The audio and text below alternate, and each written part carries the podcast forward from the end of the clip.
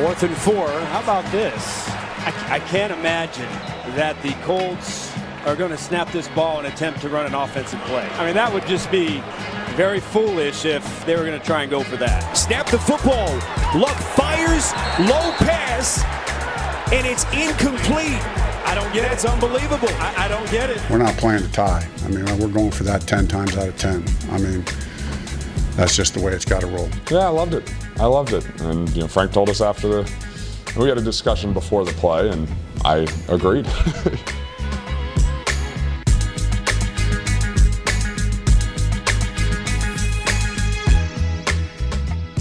All right, welcome back to the podcast. It is the Connor Pod, as it's affectionately known. What's up, man? I like posterity. Let's stick with posterity for now. The posterity pod. Or just posterity. I like it. Yeah, posterity. We're talking football, as always, on this second of October, twenty eighteen. We're going to go ahead and just talk about the baseball postseason on today's podcast. Connor had okay. this idea, and I just decided to roll with it. Connor, what are your yeah. thoughts on the baseball postseason? Yeah, well, I know the Astros, you know, they, they're looking really strong right now, and everybody's really into the Red Sox. But, it, you know, I just, I really, really like the Mariners' chance this year. Can you uh, can you gauge your level of affection for baseball since high school till now? Has it waned or waxed, or are you just more indifferent than ever? I would say so. I would say that it has grown by maybe. I am no longer negatively indifferent toward baseball. I would say that I'm positively indifferent toward baseball. Yeah, um, we'll take what we can get. We can talk about that more later. Yes, we can. It is football season. There's plenty to talk about. We're going to get to Patrick Mahomes and his four and oh start with the Kansas City Chiefs, throwing fourteen touchdowns and no interceptions through four games of his second year. That's pretty impressive. But we want to start by talking about some more coaching decisions that have been brought into the spotlight the last couple of weeks, because this was a topic that we started to touch on a couple of weeks ago when we last talked, bringing up Bill Belichick and Sean McVay and not coaching from a place of fear, but coaching from a place of aggression, unapologetic aggression, not reckless, but smart, strategic, and empowering, really. It, it makes yeah. even us get fired up when we see it done correctly.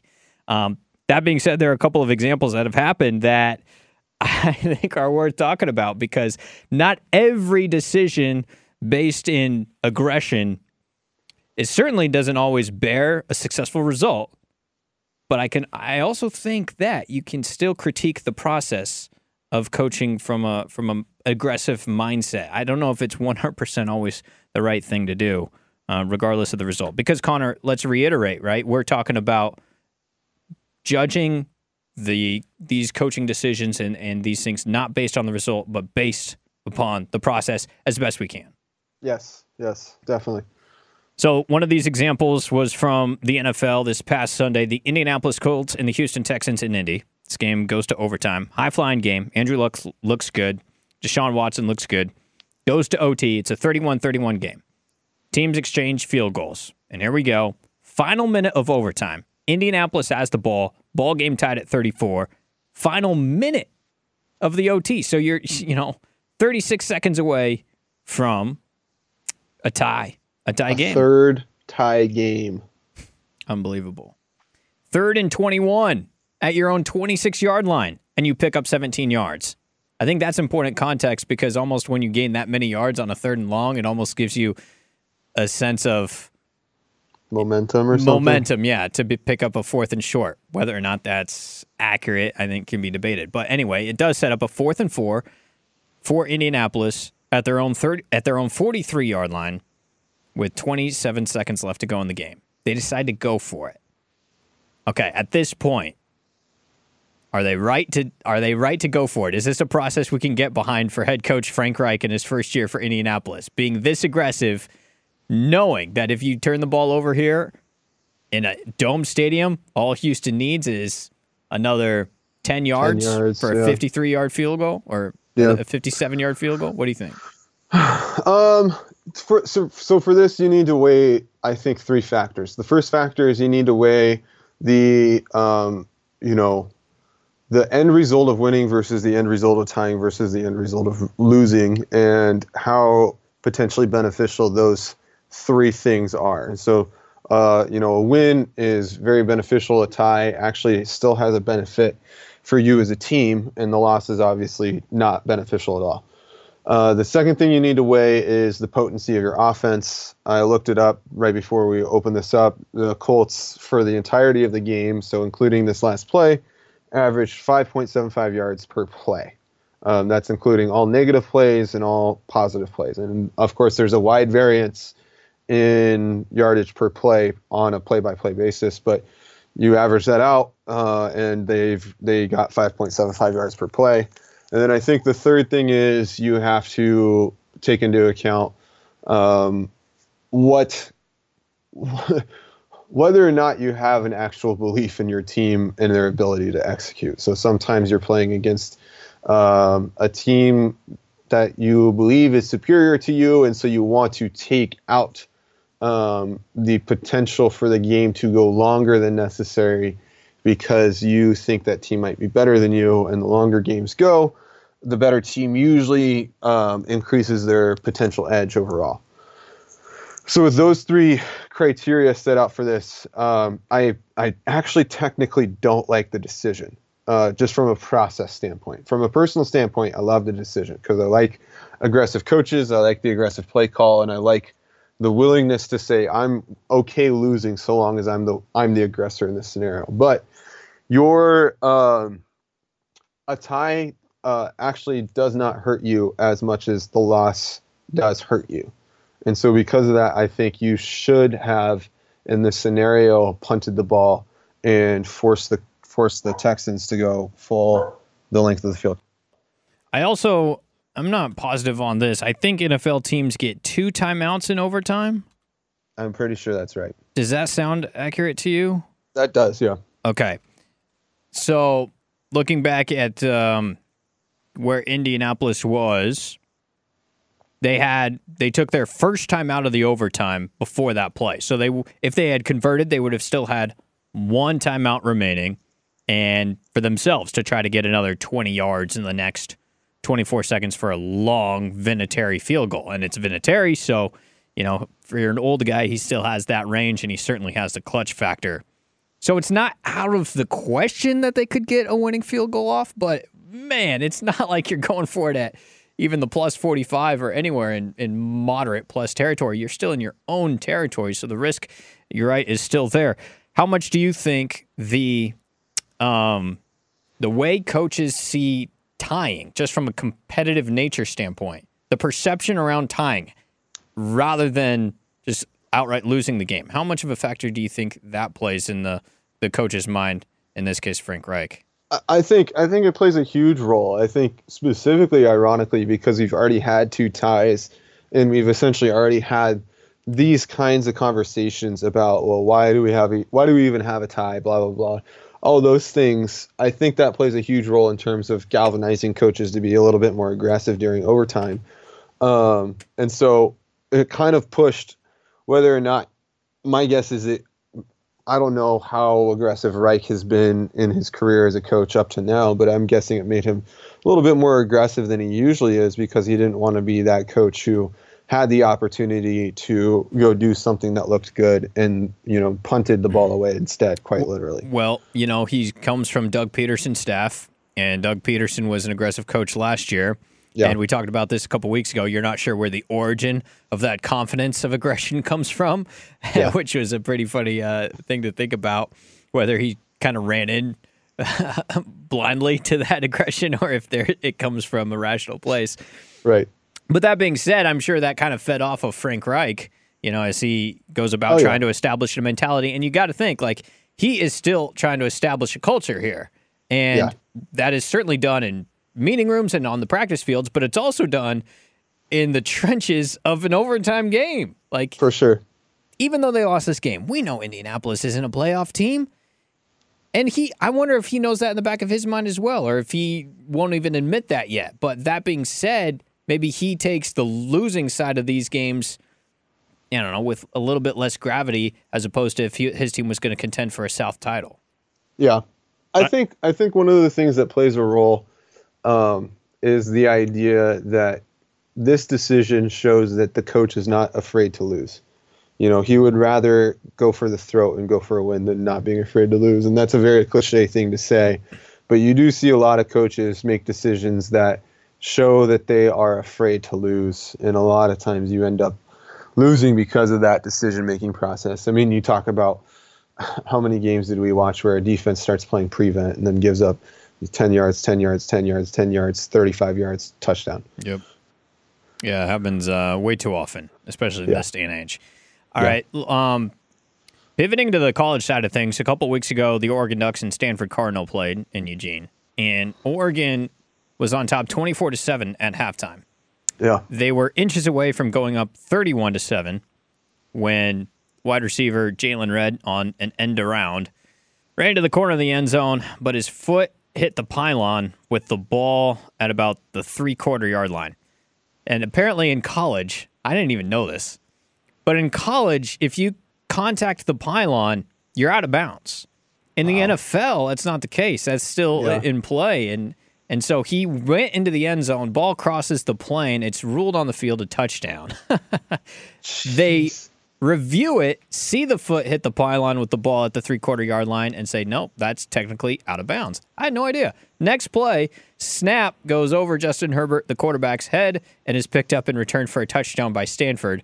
Turning that's a, a that's a shotgun snap, right? Correct. Okay. Yes, from the half-yard line, you are correct. Okay. That's one of the things that has driven the fan base crazy lately is the lack of under-center goal line packages that this program has had, including this year. Anywho, uh, mm. it gets returned for a touchdown. And just like that, a thirty-one to seven lead in the third quarter becomes a twenty-four to fourteen game. Oregon goes three and out. Stanford scores twenty-four twenty-one third quarter. It ultimately goes to overtime, and Oregon loses.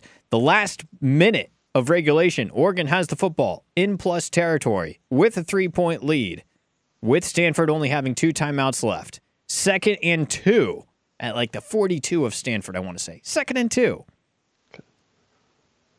At this point, not a single person watching the game live is saying kneel because you can't run out the clock yet. Stanford right. could, you know, you could take it down to about fifteen seconds, fourteen seconds if you snapped it with one on the play clock and had Stanford use all their timeouts.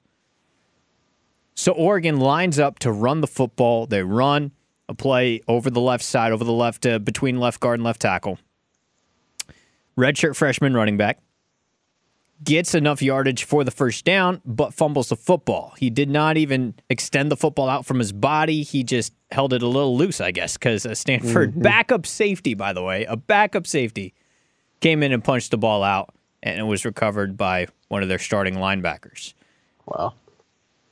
All right, so that was the result of the play. But let's go back to the play itself and the process of deciding they already picked up eight yards on first down, for Pete's sake, and then they ran yep. it over the left side on second and two.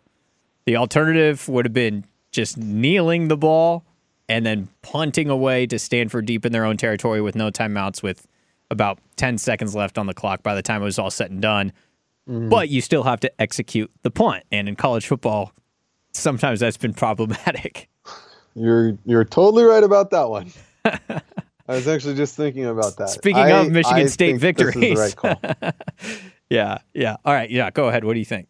Well, I think this is the right call, and I think this is the right call for a couple different reasons. One, yes, the guy fumbled, and so this is a post facto. Well, why didn't you do this? Why didn't you do that? If the guy gets the first down like he did, doesn't fumble, the game's over. No one even thinks for a second about this. Nobody goes back and looks at this second down play and says, well, hey, he, they should have actually uh, kneeled twice and then punted the ball and gave Stanford ten seconds from their, you know, fifteen-yard line. Right. There isn't a single person who would be doing that.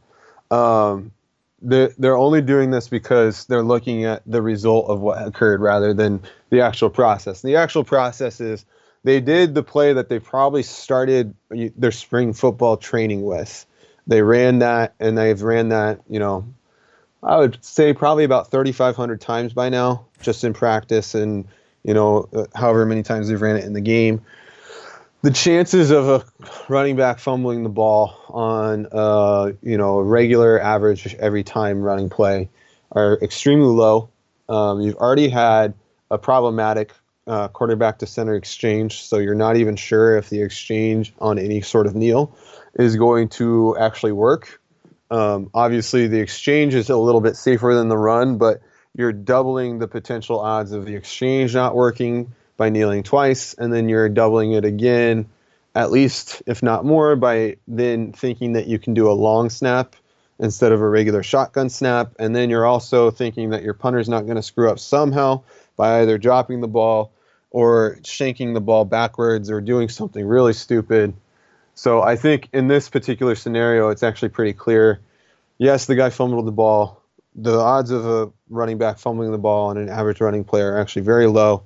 Um, you're upset that he fumbles the ball, but you move on and you understand that your process is still fine in this in this particular scenario. Oh, man, I wish that would be more clear to more people. It's frustrating to see the post facto critique of head coach Mario Cristobal in his very first Pac twelve game, by the way, yeah. that should have upset a top ten team at home. And look, there are other mistakes that Oregon made to put themselves in that position. And yeah. they...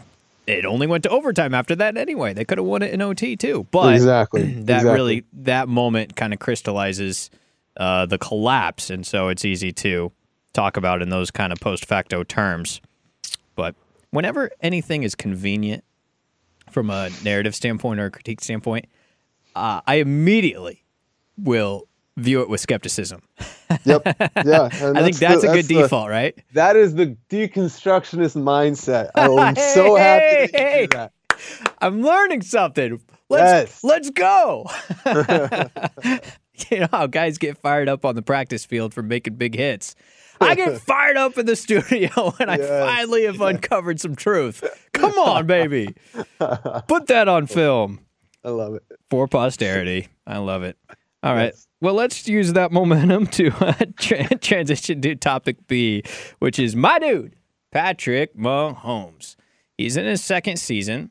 He got to sit all but one game last year mm. under Alex Smith, who started for the Chiefs, and um, they should have won a wild card game at the very least, but ended up losing at home to Tennessee. Yeah. So Mahomes has a full season to sit and look at the offensive system under Andy Reid and at that time Matt Nagy. So he is starting now for the first time for a full season, and he's off to a historic pace. I mentioned in the open, fourteen touchdowns, no interceptions.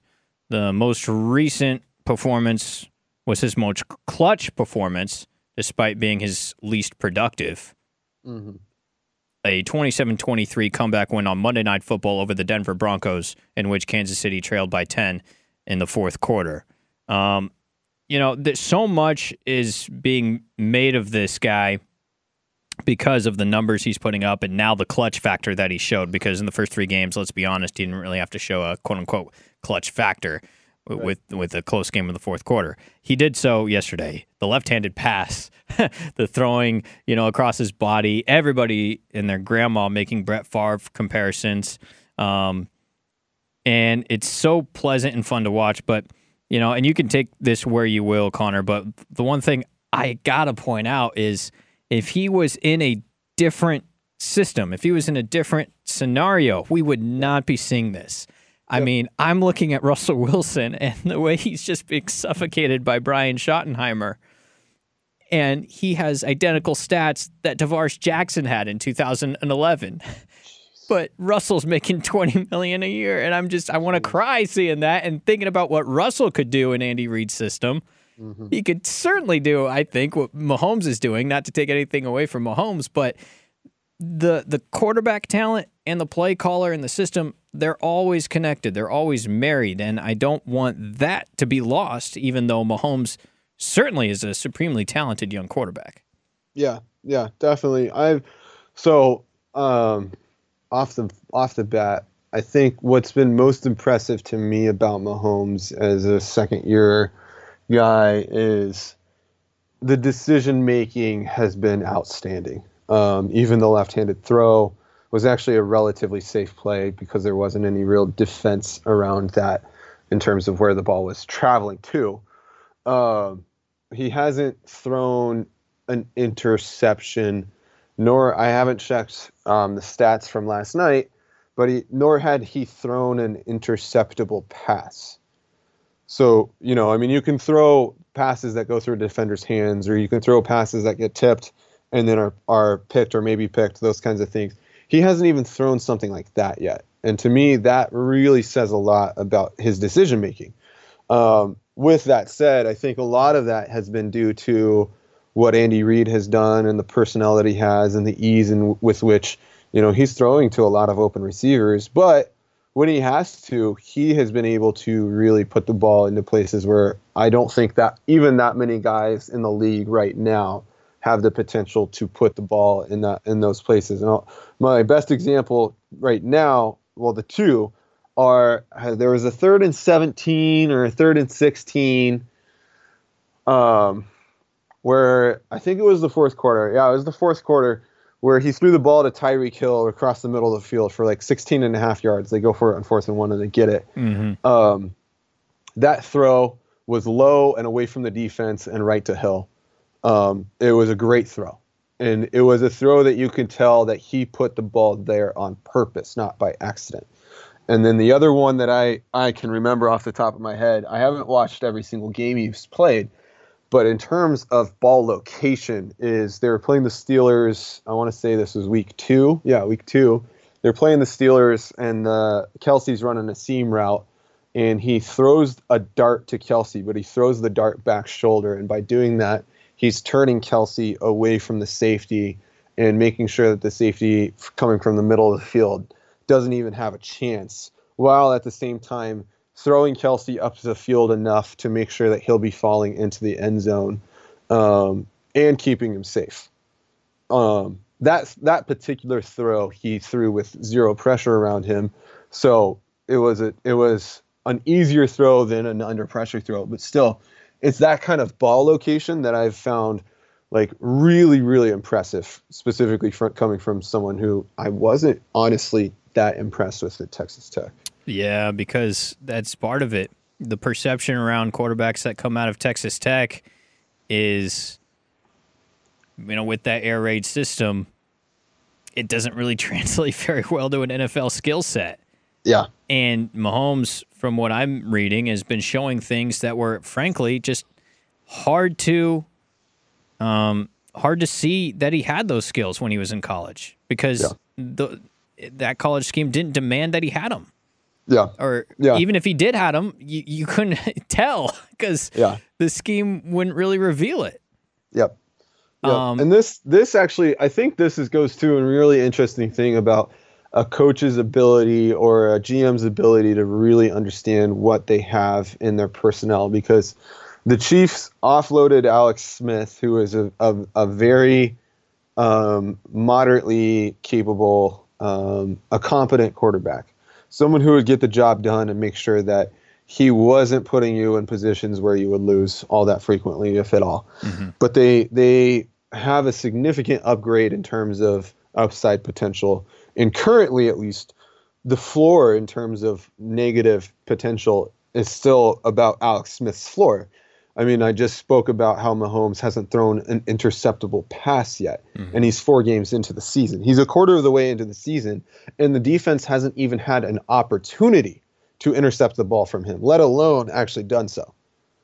See, and that was the calling card of Alex Smith, like you just said, and the fact that Andy Reid, whether or not he knew it or not, he he must have he must have had a hunch that Mahomes would still be able to take good enough care of the ball that it wouldn't have been that much of a difference between Smith and Mahomes in terms of uh, lack of turnovers.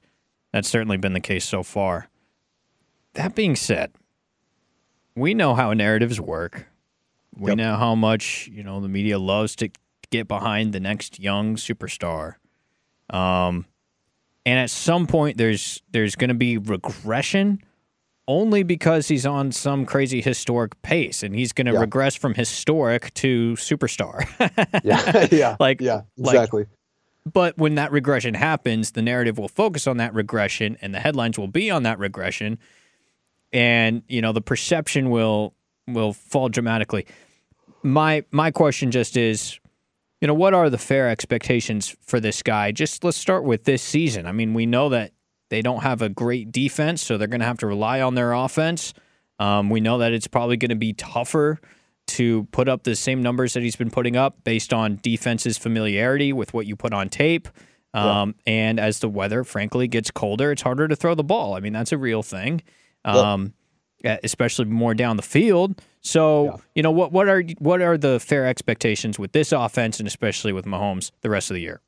I think the fair. I, I think your point is really valid. My my my personal kind of litmus slash, you know, sample sizes. I think you need at least ten games. Um, you need the rest of the N F L to get about ten games worth of film on a guy before you really under you really know whether or not they're going to figure him out or not.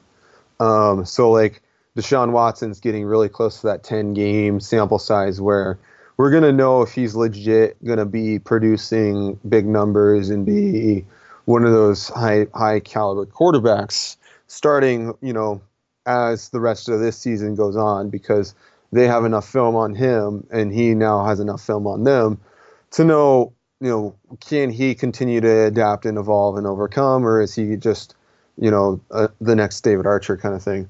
I think the same mm-hmm. thing with Mahomes, um, which is why I kind of highlighted his decision-making, because decision-making shouldn't be something that just goes by the wayside. Right. Uh, to your point, though, you know, maybe some of the deep balls that he's thrown that have been pitch, uh, pitcher perfect, you know, get slightly underthrown and are picked or or what have you. And so I think I think the fair I think the fair expectation is the Chiefs win their division. I think that's fair. Um, I think this offense stays pretty high flying still, actually, because they just have so many weapons that unless there's injuries to the offensive line or unless there's injuries to one of their key players, uh, specifically Hill or Kelce, um, or even Kareem Hunt, um, who's a been uh, who's a very dynamic piece for them, both in the run game and the pass game. Um, then I, I think they'll they'll be able to win the A F C West and at least win a playoff game. I, I would I would say that. They should be pretty disappointed if the, those those two things don't occur.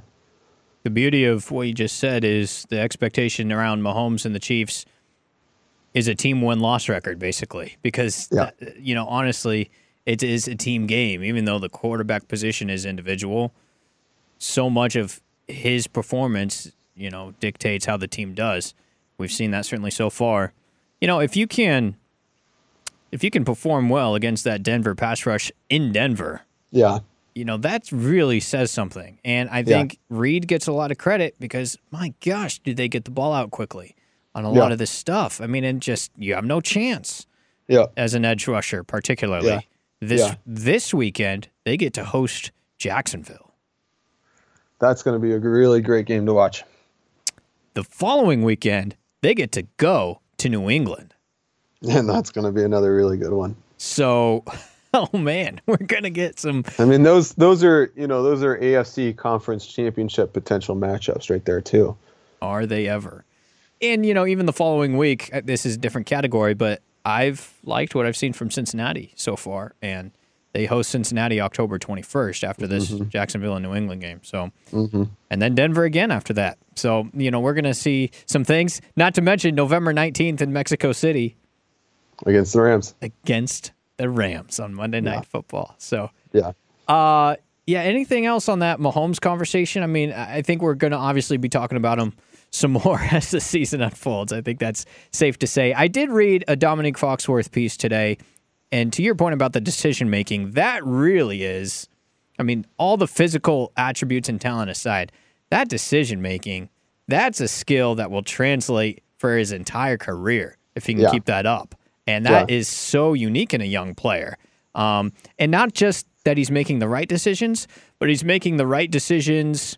He's making the one right decision out of a six different possible decisions to make. Whereas yeah. a lot of young Q Bs will only be given two decisions or three decisions, or like a guy like Trubisky, who has got a guy wide open over the middle of the field, but he can't yeah. get there because he, he only has the ability to go through two reads.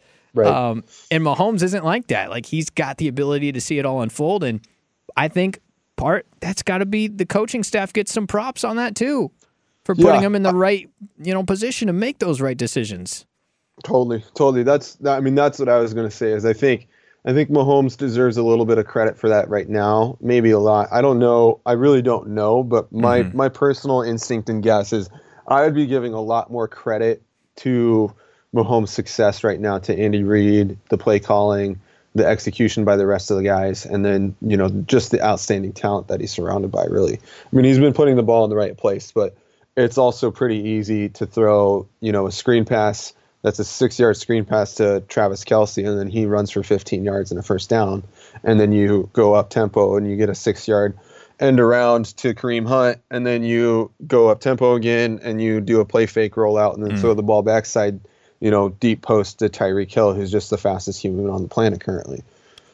All right, last uh, little thing for this episode. I'd be remiss if we didn't bring up Earl Thomas. And uh, oh, yeah. what happened with him and the Seahawks on oh, Sunday. I, see, I want to hear what you think about this because you're a big Seahawks fan. I am a huge Seahawks fan. And I'll be honest, my passion reached peak level during college. I, like every play, I was emoting verbally somehow back then. And then Super Bowl forty-nine happened and my will was broken. And uh, I decided I hated football. And yes. I, wa- I walked away from the game forever. No, until next season. I didn't, but I really, like in retrospect, I really have not rooted with the same intensity since that moment. It it did something to me. Right. you as, get, it did, you, as it did to that team. It, as it did to that team. I don't think that's an accident. Um, you know, so first of all, just for context, I don't necessarily believe in curses, but in that stadium now, Seattle lost Super Bowl forty-nine. It Last year on a Thursday Night Football, it was the last play in the career of Cam Chancellor. That's where he got hurt. It was the last play in the Seahawk career of Richard Sherman. Richard Sherman got hurt on that same game in that same building, yeah. and yeah. he ended his Seahawk career, and now it's the same place where Earl Thomas um, ends his Seahawk career. Because, yeah. let's be clear, I do think it's the end of the season for Earl, even though hypothetically he could be healthy for a quote-unquote playoff run. This team's not going to the playoffs, so that's fine. Yep. And he sure as hell is not going to be re-signed in the offseason. Um, I love Earl Thomas to death. And I really honestly didn't have an issue with the flip-off. Um, you know, we've seen Marshawn Lynch actually flipped off the Seahawks sideline again in that building on a Sunday night game a few years ago when they called a passing play and the kind of the behind the huddle camera showed Marshawn lining up behind quarterback and giving the bird to the, to Daryl oh, Bevell. That's funny. It's amazing, man. But that's part of the culture that, you know, Pete Carroll uh, empowers players being themselves, expressing themselves, yada, yada, yeah. yada. And even Pete Carroll in his interview with local radio in Seattle yesterday said, you got to cut Earl Thomas some slack for those that are just looking at the reaction from the outside in without the full context. Cut him some slack. That's Pete Carroll saying that, who one could argue Earl Thomas was giving the the yeah. um, yeah. the bird to Pete. So if Pete's right. saying that, then of course I can cut Earl Thomas some slack. Um, you know, this speaks to a larger conversation though about players. You know, well, hold on. Let's also let's also talk about the fact that, you know, let's say instead of flipping people off, some mics caught Earl MFing and, you know, cursing up a storm for like three minutes. The wow. dude broke his leg. Wow. Like your your ability to have self-control and professionalism, I think, and our our sympathy and willingness to believe that he he he doesn't need to have professionalism when he has a broken leg in those, you know, in like most important moments. Like he his earning power as as a human body for what he does just was significantly degraded. Um, and he knew that, and while that was going on in his head, he was also experiencing, I'm guessing, significant, significant pain. And so when those two things co- converge, you almost always don't usually have self-control. I think we could both think of moments where we didn't exercise self-control with only, um, you know, partial amounts of the pain proportional to what he was feeling. I mean, I've jammed my finger, and I've flipped off whatever I jammed my finger on, and that was an inanimate, inanimate object. Well, what were you thinking, man? I mean, didn't you realize children were around? Millions of people were watching you at that moment. Um, yeah, I mean, I think that's a really, really good point. And Pete Carroll said as much. He said, I honestly think Earl Thomas showed an extraordinary amount of poise in that situation. um, you know, because probably what you thought. We've and even on the Seahawks sideline, we've seen guys like Doug Baldwin and Richard Sherman go on rants, visible rants, you yeah. know, for whatever reason, Lord knows what. Um, and, yeah. it, you know, we just, you, unless you're there, you just don't know the situation. But it makes for, you know, great talking points, that's for sure. Um, that being said, I feel terrible about it, and I might be the only one that wasn't in the camp with both feet of pay Earl Thomas. Um, even though he's a generational player, you know, turning thirty years old, be, more or less because of the direction that the franchise is going, mm-hmm. I could see why Seattle's front office was not giving him a new contract. Yep. Everybody else around me was, was saying, pay the man, pay the man, pay the man. Okay, hold on. How convenient is that? Yeah. What a, it's a great line. It's the convenient line. But my point is, when John Schneider and Pete Carroll signed Earl Thomas to a four-year, forty million dollars contract, you know, three years ago, that's a win for them. Yeah. Why? What kind of incentive did would John Schneider have to just sacrifice his hard work to sign, get Earl to sign that deal four years ago? He'd be cutting himself off at the knees by just yep. nullifying the last year of that because Earl Thomas wants to hold out and get money. Yeah. I mean, we it's I know it's weird because we feel like players are marginalized or treated unfairly because of the lack of guaranteed money in the N F L. But what about the empathy for the hard work executives go to to get these deals locked up in the first place? I that's know. That's a weird line. I know, I'm just going to say it. That's a weird line. I, it sounded weird when I said it. It sounded weird when I said it. And I totally understand, you know, they're not putting their bodies through anything or themselves through harm. But I'm just saying, if you work really, really hard to accomplish something, why three years later would you sacrifice that accomplishment just because of pressure? Yeah. Especially if it wasn't the thing to do for the health of your franchise going forward. The answer is you wouldn't. Right. What do you think about that? I so it's interesting because I, I agree, and I think I, I I think there are two things. I think there's one thing you didn't bring up, mm-hmm. and I think that one thing that you didn't bring up was the what they were paying him and what their understanding of his potential value was was not necessarily commensurate with what they were paying him. Um, and so what I mean by that is as as a G M slash as um, a football organization, if you can pay Earl Thomas four years, forty million bucks um, when he's a twenty-six year old or a twenty-seven year old, you do that ten times out of ten and no one blinks an eye at that. And in fact, you know, I, I would honestly say that um, Earl Thomas and Earl Thomas's agent did a bad job. Um, so I agree with your, your statements from the Seahawks side of things. And I also agree that there's no real need for the Seahawks to do any sort of negotiating until Earl served out his contract, unless they can find what they believe to be an equitable term to agree to for an extension, um, which my guess was that they wouldn't and couldn't because Earl wanted to be, you know, essentially setting the market for safeties. And everybody knows, well, not everybody, maybe Earl doesn't and a few other people. I, you know, I, I don't think Earl Thomas is anywhere near the peak of his playing career anymore. I think he's on the, the backside of his playing career.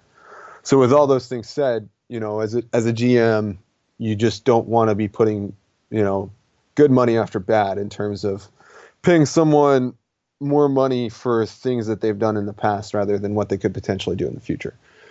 With that said, um, what they could have done is they could have traded him for picks or another player that had commensurate value with him. Um, and it sounded like their asking price for him was too high compared to the actual value that they were paying him for. And so with regard to that, if he is as valuable as they're asking for, they should be paying him that much in my mind, or they should be doing what they eventually did. And, you know, bad luck happened to all parties involved. Bad luck certainly did happen.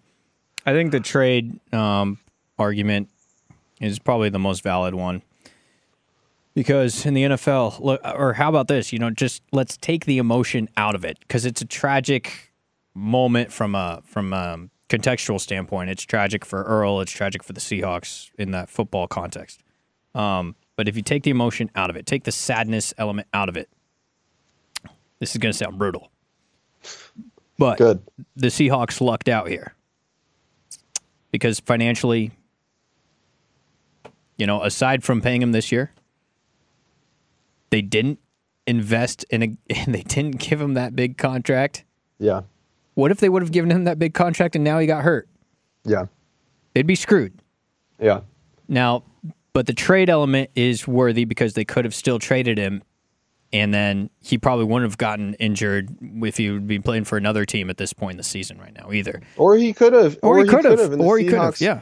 The Seahawks have cut bait. They've, I don't know how the cap hit works, but they probably don't have to pay as much of his ten million dollars cap hit this year, which means let's say they are somehow making a playoff run and they need to pick up a, a decent free agent last second. They have room to do that, or they could be making trades, or, you know, they're going to be able to gear up for free agency and be signing bigger names and retooling their offensive line or something. And t- with the trajectory of the franchise being as it is, that's probably f- for the better. Yeah. That's just the brutality of it. That to me, that to me was where I lost, where I lost um, kind of the track with the Seahawks organization was, I it I I haven't been watching the Seahawks that much this year. Slash, I don't know how well Earl Thomas was performing, but when mm-hmm. you have a guy who my my personal guess is was not a hundred percent locked in every play, the way that Earl Thomas used to be, and what the way that Earl Thomas, you can only be that small as a safety slash that small as a player in the N F L and get away with playing in that game if you're one hundred percent well, locked in every single game. Yeah. And I mean, Earl Thomas specifically was, he was the quarterback of probably a, generally, a generationally great defense. Mm-hmm.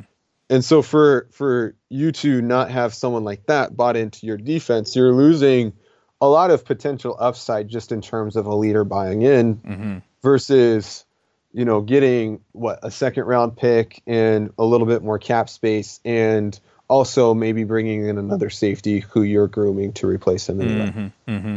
Yep, I would push back on that a little bit. Having just watched so much, is he may have lost a, a step in terms of straightaway speed, um, no question. And the speed element is really what allows that defense to function with him in the center field there. Right, um, right. No question about it, and cleaning up stuff in the run game faster than any safety normally could. Um, but, look, he intentionally skipped practices many times, skipped all of training camp because he didn't want to put himself in a vulnerable physical position. But he did show up to play. He had three interceptions through three games, so and he, okay. and, and, and make an extraordinary play. So he's still producing from that side um, at a pretty high level at twenty-nine years old, but he, you know, it's, it's, I think it'd be tough to assume that he would be able to do that, not only the rest of this season, but certainly in an age thirty and age thirty-one seasons, right? Which is, you know, what he's looking for with the next contract. So right, right. Yeah, it's just a complicated, nuanced, and unfortunately sad uh, result, but certainly one that's, that's got stuff that is worth um, talking about. And, and uh, well, the other things that we haven't really touched on, which are slightly oblique to this particular conversation, is what has happened with the N B A and, and and their contracts, and also the differences in contracts between M L B, N B A, and N F L. Um, and so two things to touch on real quick is the N B A only has fifteen roster spots. The N F L has fifty-three roster spots. Exactly. Um, which means that per player, the cap hit is going to be significantly higher just to be on an N B A roster. Uh, and the second thing is all the money is guaranteed in M L B and N B A contracts, and in the N F L, it's not. Um, and there's a reason for that, and it's because the owners understand how violent this game is, and they understand that the shelf life of most players is less than three years, and so they don't want to be paying players who are no longer going to be able to pay, play for them for more than what their contract or what they're able to play for. Um, and is that fair to the players? Probably not, but that's how this business is being ran currently. And so you have to live with the current uh, situation and not the ideal situation. It's a good place to stop right there, Connor. Hey, man, that was a lot of fun, as always. Um, You know, we got to bring back the final thoughts segment oh, as well, yeah. where we just go, we just talk life for the last little nugget. I don't know if we have time today, but uh, you know, that's something to file away for the next episode too, because those are, that's real. That's where the truth real really comes out. Kind of stuff. But uh, I think I liked your. I liked that you finally have taken the step toward. If this narrative is convenient, then I need to be skeptical. That's my final thought. I'm going to dwell on that. Put it up on the bulletin board. There and use that as motivation for the next podcast. Appreciate the time, Connor. Yep.